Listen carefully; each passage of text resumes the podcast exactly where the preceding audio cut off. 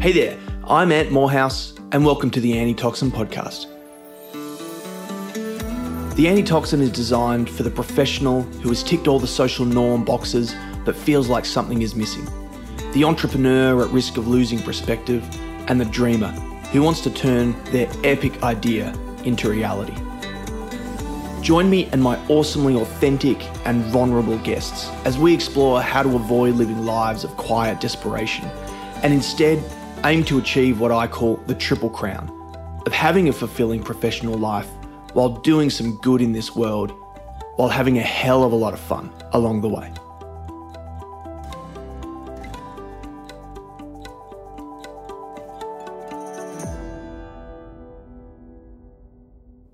Hey there, everybody. Welcome to the Antitoxin.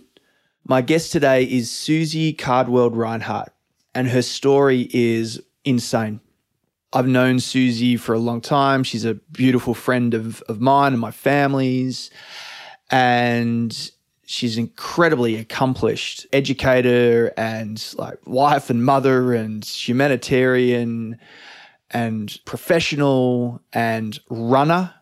And she almost died after being diagnosed with an incredibly rare and very complicated tumor right up the top of her neck into kind of where the neck meets the head. This tumor was pressing up against and sort of wrapping around her spinal column. She was given three months to live. Somehow she survived. And she's coming out the back of that with this incredibly authentic and strong voice. And she's on a mission and she's just written a beautiful memoir and in this episode, she kind of takes us through that journey, her personal journey, but also her discovery of of her voice and the process of writing this book and how she's kind of protecting herself from that whole external kind of pressures around launching a book and dealing with the, the success or failure and how to kind of protect herself from that. It's a, yeah, she's an incredible woman. And I really hope you take something out of this episode. Susie, thank you so much for coming on to the antitoxin. I'm super excited to have you here. How are you doing? Doing great, and I am super excited to be here. Thank you, Ant. so we're going back to about, I think, late October 2018 you know, I said, Susie, I need to catch up for lunch. Uh, we're in Boulder. We, we caught up at this little Thai restaurant. And I said, Susie, I'm about to leave Boulder. I'm on my way back to Australia. I think I found my voice. Like I think finally I've I found something that I want to talk about, but I, I don't really know how, and and I don't really know the context. And you know, I was thinking maybe it's like a blog, and then I kind of had this sneaky thing that maybe it's a podcast, but I wasn't sure. And ultimately, I didn't know what the purpose was. And we sat down over lunch, and you asked me this question, which was, "What breaks your heart the most?" And when I thought about it, I instantly thought about this Thoreau quote, which is sort of now the whole like premise of this project, which is, you know, around most people live lives of quiet desperation. And, and that's what broke my heart. And so in that lunch, what you did was kind of unlocked the true purpose of this. And that's super cool. Thank you. But then it's super exciting to then be able to kind of have you on as a guest, like what are we at, sort of six months down the track, and yeah, it sort of a almost brings like a conclusion to to phase one of this of this project. So, thank you, Susie. Oh, and look at that! Look what you've done. You did it. yeah, it's fun. So you have a book that literally I think went live two days mm-hmm. ago. And it's amazing for me and my family, and sort of because we kind of feel like we've been on this journey with you. And it's a truly epic journey. You know, we talk about like authenticity and vulnerability. I mean, you are that personified. So tell us the story. Mm. Well, I think, like all of us, I honestly grew up thinking that if I got great grades and if I won all the races on the track, and if I, you know, did everything right and got the awards and the internships and the jobs, then I would be happy. But what I found was that I was doing all those things and running myself so low that I was getting sick and getting sick a lot. And then finally, I got really sick. And what happened in um, 2016 was that I was diagnosed with a rare tumor that was wrapped around my brainstem and vocal cords. And the doctors gave me three months to live. This came out of nowhere. I was a, a runner. I ran um, ultra marathons and often did quite well in them and even podiumed in many. And so I had this sense that I was a healthy, strong mother of two and that nothing could stop me. And yet something was very clearly trying to stop me. So for me, my journey of trying to understand what really mattered in life and where I wanted to put my attention began with a death sentence, which is funny because we all have that. We all know we're going to die. But it took something big to stop me in my tracks and really look at how I had been living my life, striving, perfecting, proving, pleasing, and not really doing what my heart wanted to do, which was right. So I'll just tell you one more quick part of this story, which was when I got the diagnosis, I was supposed to go camping with my family. And I wanted to go with them. I wanted to be with my family and in a beautiful place surrounded by wildflowers. But something told me that I needed to spend time alone and go in.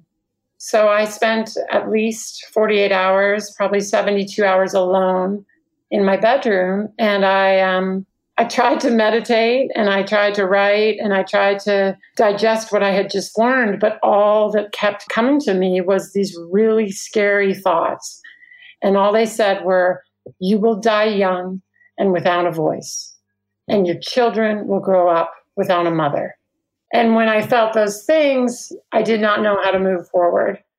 And yet, when I realized that I couldn't actually feel this tumor that was wrapped around my brainstem and my vocal cords, and that the only suffering I really felt was the pain of these thoughts that were telling me all of these horrible things about my life and my death and my children's lives.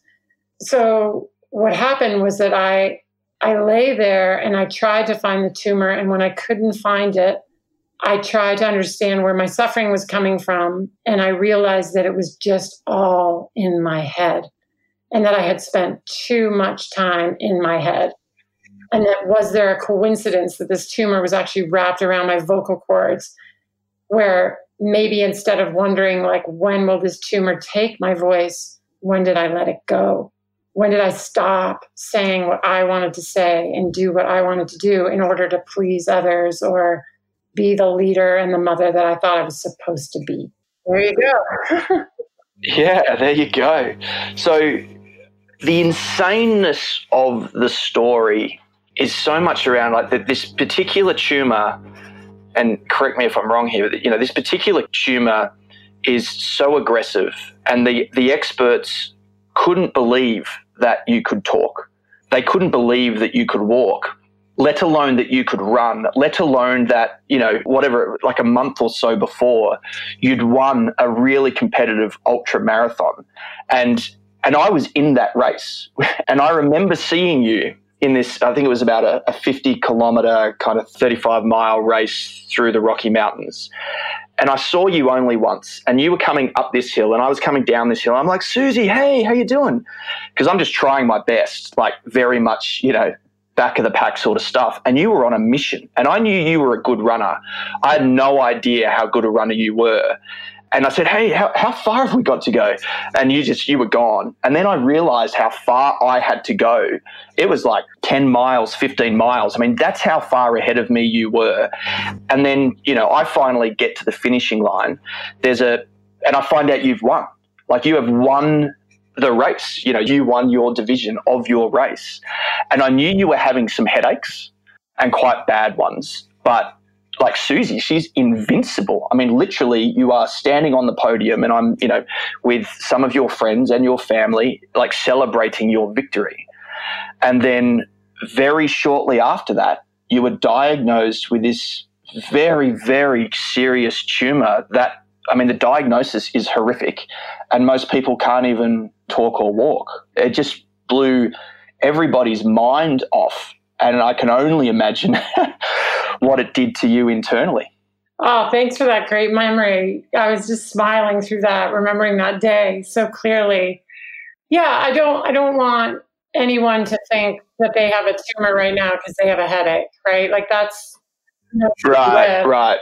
I had other symptoms mm-hmm. too. I had I had sort of electric pain, nerve pain down my arms. I had a tongue that would stop working sometimes. But what happened to me, unfortunately, is that I had some MRIs and did some tests. I had some MRIs, you know, magnetic resonance imaging to check what was going on. And unfortunately, they missed it. So it grew, as you said, aggressively and very quickly. And it was only on a second round that they caught it.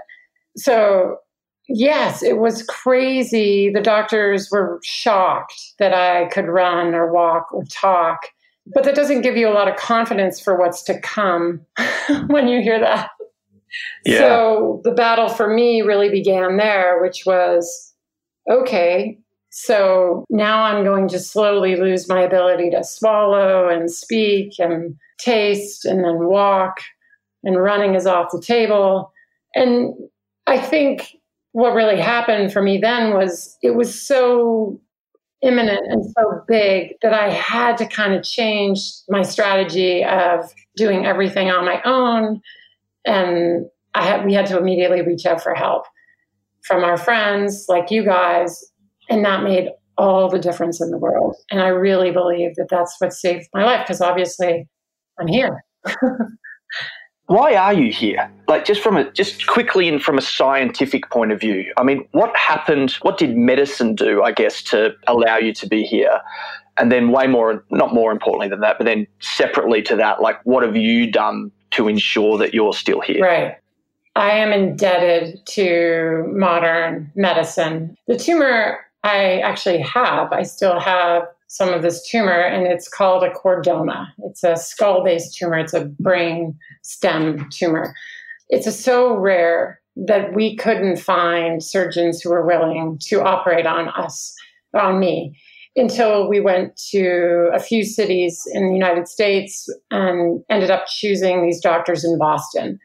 And what they ended up doing was 36 hours of craniotomies and a neck fusion to remove the tumor and also make it so that my neck and head were attached again because the tumor, believe it or not, had eaten away at the peg that was holding on my head. And so now they had to replace that with titanium screws and poles. So that's that's why I am physically here. At the same time, I believe that what also contributed to a bit of a miracle surgery case was just an unbelievable amount of focus on visualizing me coming out alive and living like an old lady in a bathing suit meant for an old lady, like just like making it all the way through to old age. Wow. And so you you survived the surgery, you're home with your family, but there's still like a, a process, right? Of you don't leave the surgery and then there's there's ticks and, and you're you're away. I mean, there was there was a process, and I guess the process is ongoing from a from a medical side, but then from a from a personal side, you know, so you're you're at home recovering from this enormous ordeal. You know, surgery on and around sort of your your spinal column as it connects to the back of your head. What's the process? What's the journey that you had to go through to to get to a point where you could write mm-hmm.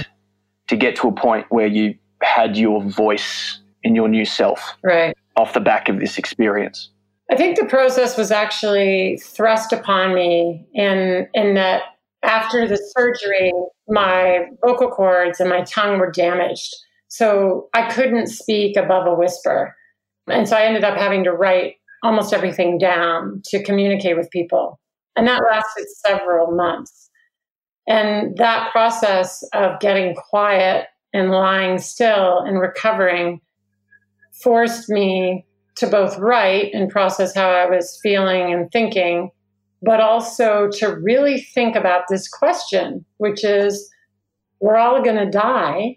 And how is it that you want to live? Right. So I wanted to live I wanted to write. I knew that that was something that I had a book in me, and that if I was going to go to my deathbed, I wanted to go having at least tried writing that book. And how did you? Because the book Fierce Joy is is an extremely, you know, authentic and vulnerable insight to this whole journey and, and the hope and the message that that is your voice that you want sort of as, as many people as possible to kind of resonate with. But how did you work out in yourself that? You, okay, so you start writing. That's you have a book inside you, but how do you tap into that and go? And this is what I want to write about and this is my mission.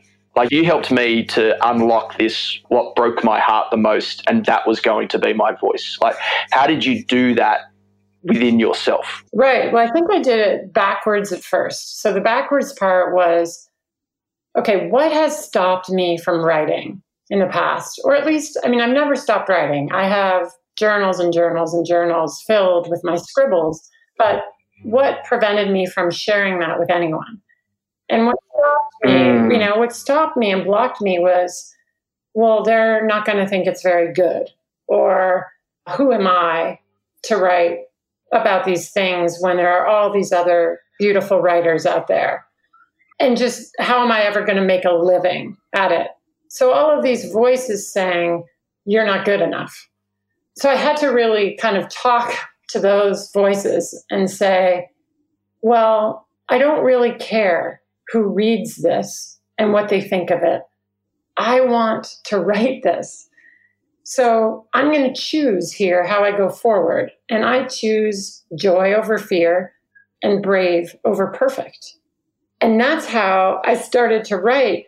But then it was still too daunting to write a whole book. I had to think about it in terms of what did I want to tell our children about life and what are what's those things I wish I had known when I was a young woman.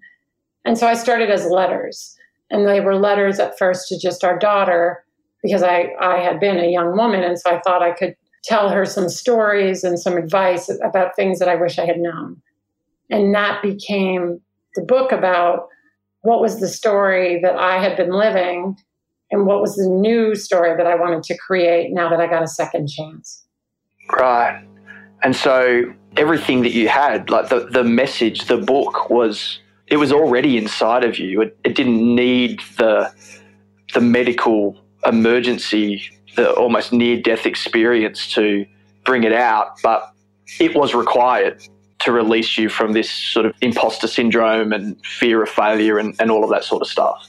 Well, that's right. Like, that's the question. And like, how can we get to that really strong sense of brave over perfect or mission or purpose without going to the edge of your life? Yeah. I think about that all the time because that's what I want this book to do. I want people to feel inspired or at least resonate with some of the messages and realize that they can shift and change the way they're living just calibrate it. Just calibrate it slightly more towards love and courage and less mm. towards striving to impress. And then maybe then we'll actually all be tapping into what you said is already inside us, like this infinite potential. Wow. So you go through the writing of the book, which is no doubt an experience unto itself, both in terms of like tapping into your authentic voice and then the discipline needed to just sit down and write a book. How did you do that bit? As a really busy mum who's also trying to like recover physically from a hugely traumatic physical ordeal.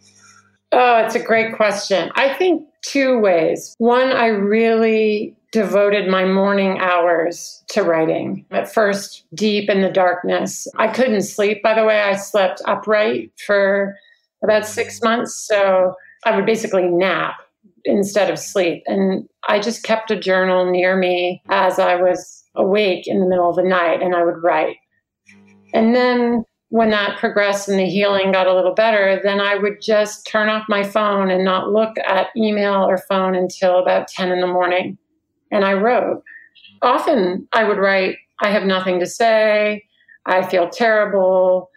life sucks. And then, oh, there's a memory of a happy moment. And I would, I would let that moment lead the way.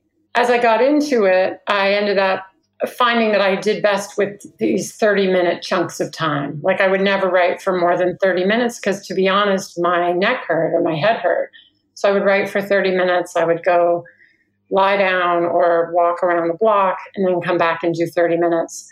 But that kind of discipline of turning off my phone and making it first thing in my day really helped me create a habit of writing the way you brush your teeth or the way you have breakfast and do this thing. And people had been telling me that for years, but this time I really stuck to it. And um, it took me about two and a half years to finish. Wow. Okay, so now it's done. It's officially launched. You know, it's it's out there in the public domain. You know, people are are reviewing your work, and the work is so authentically you, both in terms of your story and your message. It must be very raw. Like you put it out there in the world, and then people respond to it or not respond to it, or respond to it positively or or respond to it negatively. How are you? How are you coping with that?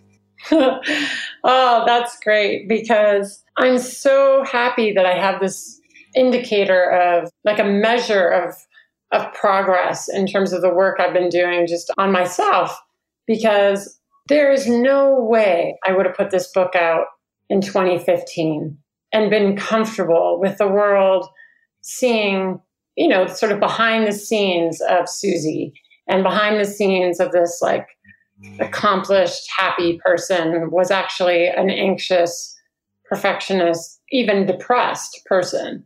But all the work I did was in the writing and in the healing of writing about what it felt like to be me, because I thought that others might also have these two different sides, like their outside and their inside, and how they never should really compare. What, what is the wonderful Anne Lamott saying? She says something like, don't ever compare your insides with everybody's outsides. Mm, that's good. It was important for me to show people my insides because that's the letter that I was writing to my daughter too was to say, hey, you may look around and you might want to compare yourself to others, but you got to understand there's a struggle inside that is real and nobody ever talks about it. So I want to talk about what goes on in my head and all the struggles and battles I have with fear and with doubt and with not good enough. Okay, so all that is to say that now that it's released into the world, I can laugh and I can feel really good about it because I'm really proud of it. I think it's a good book and I think it's going to help some people. And that makes it a lot easier. But it's definitely not a perfect book. It's uh, the bravest thing I've ever done. That's so awesome. And and I think you know when you were when you were talking there about external perceptions and the the outer self versus the inner self. I mean, it's tough for people I think to fully understand the gravity of that statement without knowing you. But prior to this, I mean, it was bulletproof Susie. I mean, you were climbing mountains, organizing everyone, getting everyone around, you know, constantly on the go, constantly high energy. You know, if you had a vote of like who's the most bulletproof person in Boulder, Colorado, like I'm pretty sure you would have won the vote. And there was all this stuff going on inside it. So I just want people out there who don't know you to understand the magnitude of this change because obviously by putting yourself out there so full on, by being accomplished at everything at a high level, at such a perfect level, the the toll that it took on you was enormous. Well, I think if there had been that vote in Boulder, I think you would have won that vote. well, let's not turn this into a mutual appreciation society. don't worry. Like, I still am competitive. I'm still driven that hasn't gone away. What's changed is I'm happier. Um, right. You know, I'm just, I'm less trying to prove that I deserve to be here on this planet. And I'm more just saying, oh my God, I get to be here on this planet. Yeah. What do I want to do today? What do I want to do right now? And, you know what? We'll figure out the money. We'll figure out the childcare.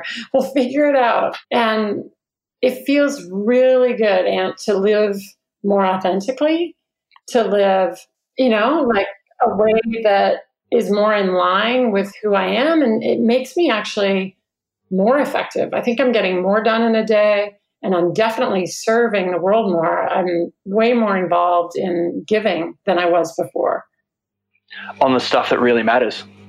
Yeah, I mean, I'm involved in two, especially two charities that are really important to me. Whereas before I was sort of trying to do everything all the time. I narrowed them down and I picked the issue that I thought could really change the world. And to me, that's um, educating girls globally. So now I spend, you know, not a huge chunk of time, but I'm on the board of MAIA, it's called MAIA, Her Infinite Impact.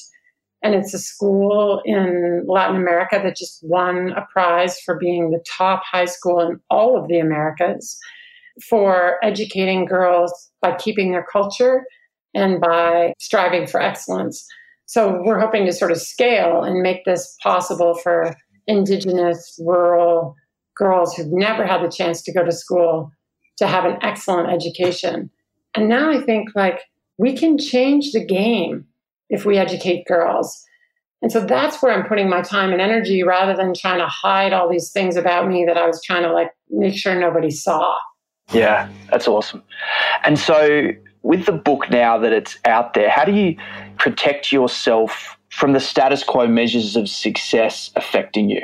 right? So let's let's say the book doesn't sell a, a copy, or, or let's say that let's let's say that it, it doesn't achieve uh, terrific publishing success, or let's say the opposite, where it just goes kind of ballistic. Like, how do you protect yourself from that stuff that's now completely out of your control?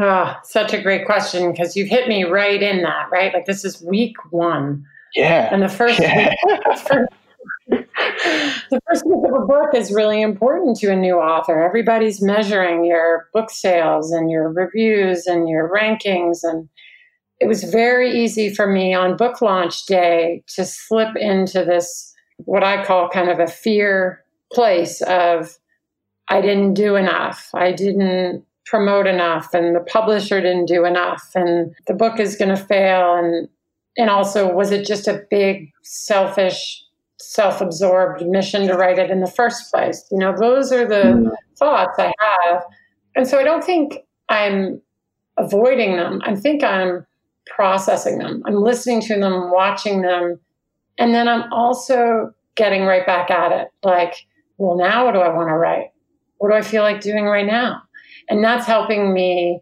protect from the outside world telling me whether i'm good enough or not by i'm just I'm going to do what feels healing and really good to me, which is right. So getting right back into it is one way. And then the other way is that just processing those thoughts and remembering that they're just that.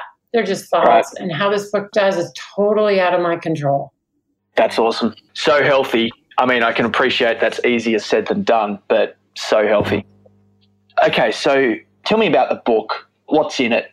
What you hope readers take out of it? And then where can they get it? Okay. Well, let's start with the important sales message that you can get it really anywhere that you know your favorite bookseller. You might have you'll have to order it because there are too many of us out there right now writing memoirs, and so they can't keep them all on their shelves. But if you order Fierce Joy, they should have it in a couple of days or you can get it on Amazon or any of the online providers that you normally get. And, and there is a Kindle version and a ebook version and an audiobook as well as the actual book. So that's one. Two, what is the book really about and what am I after? You know, I think what I, to almost answer my own question about what breaks my heart, to me, it's all of these high achieving brilliant, super smart people. I was going to say women, but it's more than women. It's really just human beings who are holding themselves back because of doubt and fear. And it, it broke my heart that like there was already enough external barriers on on me as a as a woman and on my daughter and on my son in this high pressure world. There's enough obstacles that we don't need to be throwing them up ourselves in our minds with a really strong inner critic. So this book is meant to almost be part memoir part manifesto against extra suffering and against extra criticism and judging of ourselves and others, and meant to really celebrate that we are more powerful than we think. We're so powerful, we can bring ourselves back from the edge of death. I believe that. And we're so powerful that we don't need to worry anymore about how people are going to receive us. This is our one shot, and let's just do it our way and innovate and iterate and see what happens. I love it. And it probably doesn't need to be said, but podcast host gets author on podcast, promotes book, whatever's in it for podcast host, like whatever that skepticism is, you know, that commercial model, whatever that is, like this is so 180 degrees on that. You know, I can't wait for my daughters, particularly my oldest daughters, to, to read this book, you know, and and uh, you know it's, it's powerful to Sarah, my wife, and I because obviously we know the story. We've kind of been in it through some from an external point of view, obviously, but yeah, it's a powerful, powerful story, and I think I think a lot of people can take something from it. And um, thank you for sharing it, Susie. It's awesome. Uh, and I hope you find yourself in the pages and you and Sarah and the girls are everywhere in there, you know, helping helping us through a challenge. And I think I think that's ultimately the thing. I think I had to sort of before I thought I had to do everything alone. And now I realize that it's way more fun to do it with others. And the only way to do it with others is if you're vulnerable and if you're authentic. So let's practice those muscles before any big medical crisis occurs. So thank you so much, Ant, for having me on here and for yeah, just just supporting me all the way. Thank you. I couldn't think of a better way to finish. Thank you, Susie.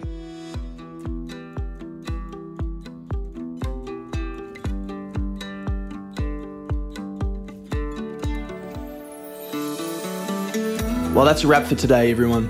I sincerely appreciate your time. I'd love to hear your feedback and get your reviews. If there's anyone who you think I should be interviewing, send me their details and I'll reach out. And please share this with anyone in your life who you think might connect with what we're all about here at the Antitoxin. Have fun out there today and try not to take life too seriously.